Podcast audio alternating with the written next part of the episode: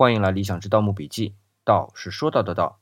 昨天借了藏域这个词来做了一下归纳啊，归纳归归纳，我们藏玉里还有一些内容要补充。这第一个绕不开的就叫汉八刀。之所以绕不开啊，就是比如说像这玉函、玉握，还有耳也叫田的啊，就是九窍玉塞洞的耳塞啊，都和这汉八刀扯上关系。因为汉八刀是一种雕琢玉的技艺。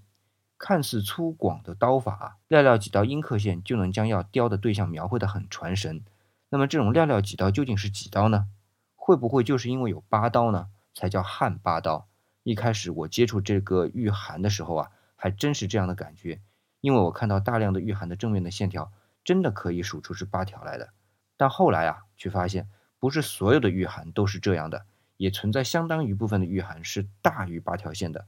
再来看玉握。这猪的形象几乎是定式，即便是如此，细节上还都有变化啊。当我去观察玉握猪的时候，几乎每一只都会有超过八条线的。即便是我看到最简单的线条啊，将一侧的前肢和后肢只用三条线来描刻，也都有十条线。所以啊，这八刀之说是不成立的。那究竟如何理解呢？我们明天啊接着说。